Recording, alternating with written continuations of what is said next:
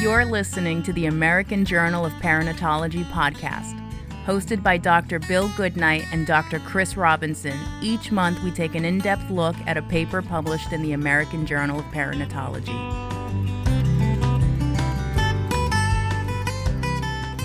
Thank you very much. My name's James Duffy. I'm training in obstetrics at the University of Oxford. I'm also a researcher funded by NIHR. I think one of the common themes that we've heard about during the forum today is that we have got exciting treatments that need to be evaluated, that we need to develop new techniques to better predict and diagnose preeclampsia. While the methods for randomized control trials and diagnostic studies are quite specific and have been well validated, unfortunately, there hasn't been the same attention to the outcomes that we've selected.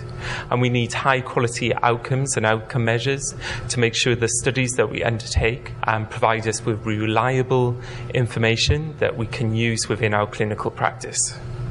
We manage preeclampsia every day, and our patients ask us a range of questions about possible treatments to prevent preeclampsia and treatments once preeclampsia is developed. And unfortunately, providing patients with a reliable, accurate answer is challenging, even when we review the best quality evidence in systematic reviews. This is because there's errors in the outcomes and outcome measures being introduced in the primary studies. So there's inconsistent reporting of outcomes across studies, there's variation in the outcome measures across studies used, and there's limited reporting of clinically relevant outcomes and outcomes which are important to patients. So what is the solution to this problem? We could introduce a collection of routinely collected outcomes which are used across clinical trials and systematic reviews. So in each clinical study, there would be a core set of outcomes, and researchers would be free to measure other outcomes in addition. This ensures every study contributes to the important questions that we're trying to answer, and ensures that future IPD meta-analysis, it's much easier to undertake, and it means big data is good data. The Crown Initiative is coordinating the development of core outcome sets across women's health. It's a consortium of 78 women's health journals. We're encouraging researchers to develop core outcomes, facilitating the embedding of core outcome sets in research, and ensuring core outcome sets are reported. Currently, there's several core outcome sets in the field of women's health, including preeclampsia, preterm birth, PPH, IUGR, gestational diabetes, and epilepsy in pregnancy. But from the hundreds of potential outcomes and outcome measures which we could collect and report in preeclampsia, how do we decide on a core outcome set? Well, it's a three-stage process. The first step is to identify potential core outcomes, and this can be done through a systematic review of the literature and by engaging with patients using qualitative patient interviews. Once potential outcomes have been identified, they can be entered into a modified Delphi method. This enables stakeholders across the world to contribute their views, and it allows doctors, other healthcare professionals, researchers, and patients to contribute their views. Once core outcomes have been selected, it's important that they're associated with high-quality measures. So with preeclampsia, we've established an international collaborative steering group to guide the development of this core outcome set. We've also have the endorsement of support of ISHAP and the Global Obstetrics Network, PRE-EMPT and Pregnancy Collab. So the first step is to identify what outcomes have been reported before in the literature.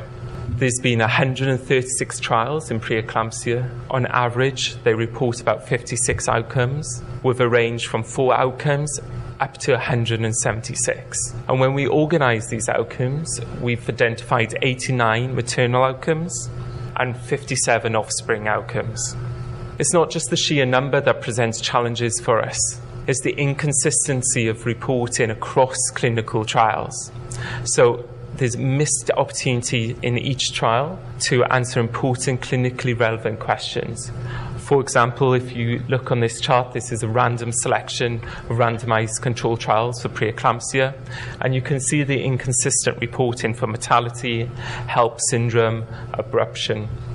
So the systematic review is a reliable indirect survey of healthcare professionals and doctors. But historically, patients have not had a significant role in the design of studies, and therefore there's not been very high quality work about what outcomes do patients want to see collected and reported in randomized studies.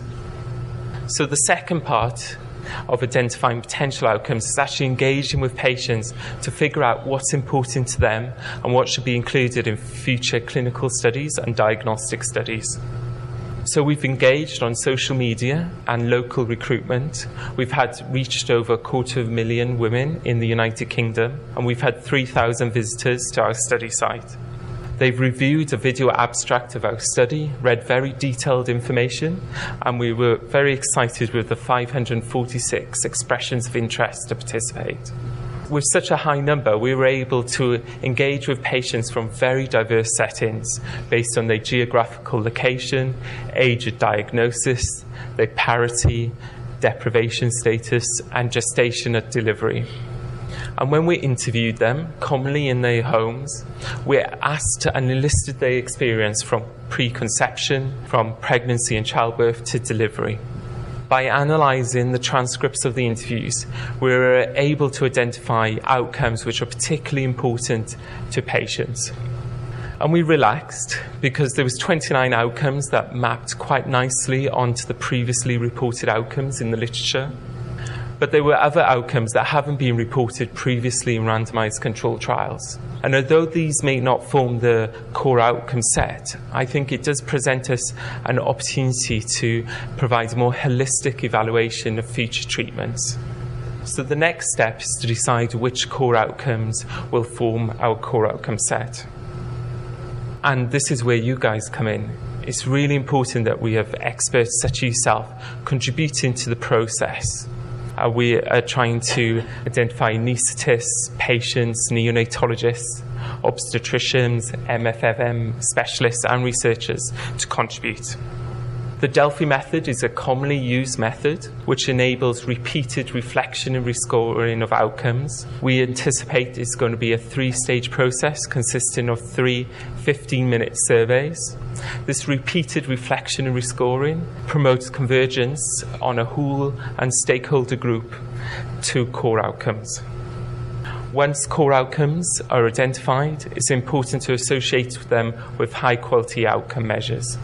So I would invite you to participate. You can contact me by email to ihope@phc.ox.ac.uk, or you can visit the website. And thank you very much for your kind attention.